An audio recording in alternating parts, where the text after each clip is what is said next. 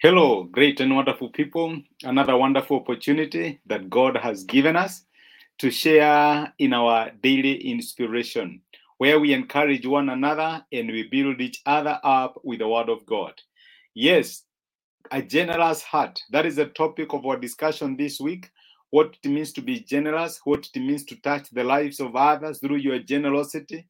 It also means being hospitable, being kind, and that is what we are looking at uh, this morning. And we have uh, seen so many numerous examples from the Word of God of people that were rewarded because they had a generous spirit and they had a generous heart. And the question I want to ask you, my brother and my sister, is your heart generous? Are there people who go before God and thank God because of you? Because in one way or another, you have been able to touch their lives. That is the topic that you have been looking at. And we shall continue today. And today, I want us to look at how we can be generous, even from the literal that we have. And uh, we have an example from the Word of God. Many times you want to be generous, but I know you do not have enough.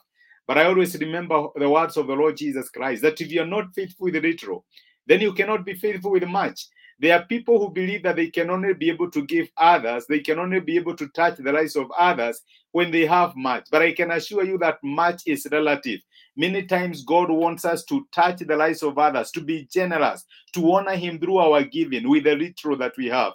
Now, I know we know the Old Testament story of a prophet who was called Elijah during a time of a, a famine in Israel and a time that was very difficult. And God sent him to go to a very poor window who used to, to, to stay at a place that was called Zarephath. And when Elijah went there, actually, he found the window gathering a firewood to cook what she called her last meal. And yet, God had sent Elijah here for sustenance. We read that story in the book of First Kings, chapter 17. And uh, if I would start uh, reading from verse um, 7, this is what the scripture says. Sometime later, the brook dried, and because there had been no rain in the land, the word of the Lord uh, came to, to, to Elijah Go at once to Zarephath in the region of Sidon and stay there. I have directed a widow there to supply you with food. So he went to Zarephath. When he came to the town gate, a widow was there gathering sticks. He called to her and asked, Would you bring me a little water in a jar so I may have a drink? As she was going to get it, he called, And bring me, please, a piece of bread. As surely as the Lord your God lives, she replied, I don't have any bread, only a handful of flour in a jar and a little olive oil in a jug. I'm gathering a few sticks to take home and make a meal for myself and my son that we may eat it and die. We have heard that story told in numerous ways. And this is a man of God, Elijah, encountering a widow who was out to pick firewood to go and cook her last meal. I may never understand why God decided to direct Elijah here, but I strongly believe that it had everything to do with the lady, with the lady's heart.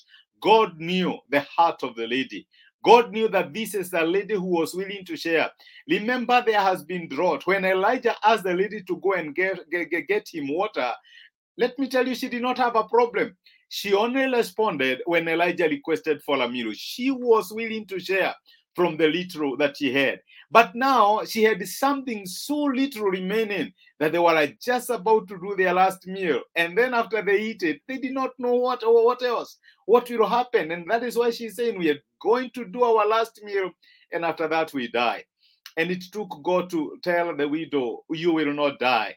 Many other times, God will send people your way, even when He knows that you barely have enough even when he knows that what you have, you are actually struggling with it. I do not know what happens because many times the requests we get to assist the people come to us when we are also going through struggling moments, when we are also battling uh, lack and scarcity. But let me tell you, if God should send somebody your way when you are battling lack and scarcity, when you're going through difficult seasons, He has every intention to sustain you through that season, through that season. And it is our responsibility to get it from our general heart. Give the little that we can be able to, to, to give and trust God for sustenance. Remember, we do not live on the basis of what we have or what we do not have.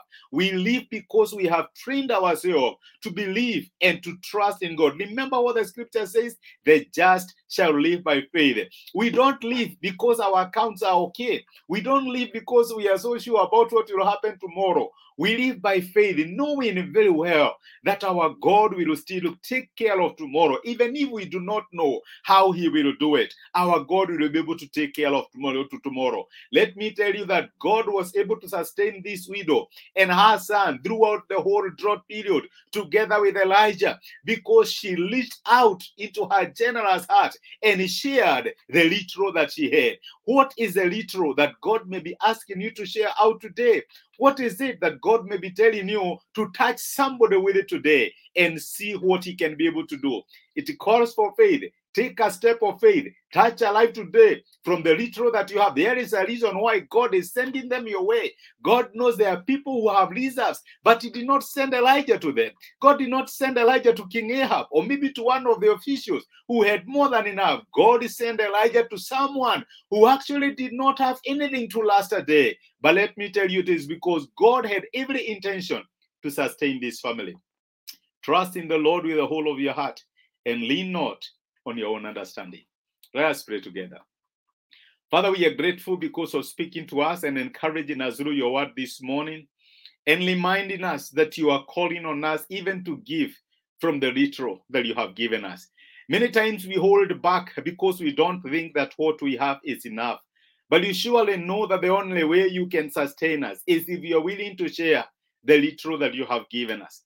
I pray for my brother and my sister, and even myself, that you may give us the courage to do what is right, even when we what we have is not enough for ourselves. Grant us the courage and the ability to touch other people's life with what you have trusted us with. Thank you for teaching us. Thank you for encouraging us and building us with your word today. Be with us and watch over us the whole of this day. Let your victory song be in our mouth that everything we shall do shall be a success. We honor you and we celebrate you. And this we ask in Jesus' name. Amen. Amen. Thank you so much. God bless you. Thank you so much for joining me for this particular inspiration. I appreciate Waja Famlo Guy, John Kamau. You are a blessing, and I am so grateful for your messages. Have yourself a fantastic day ahead. God bless you. Thank you.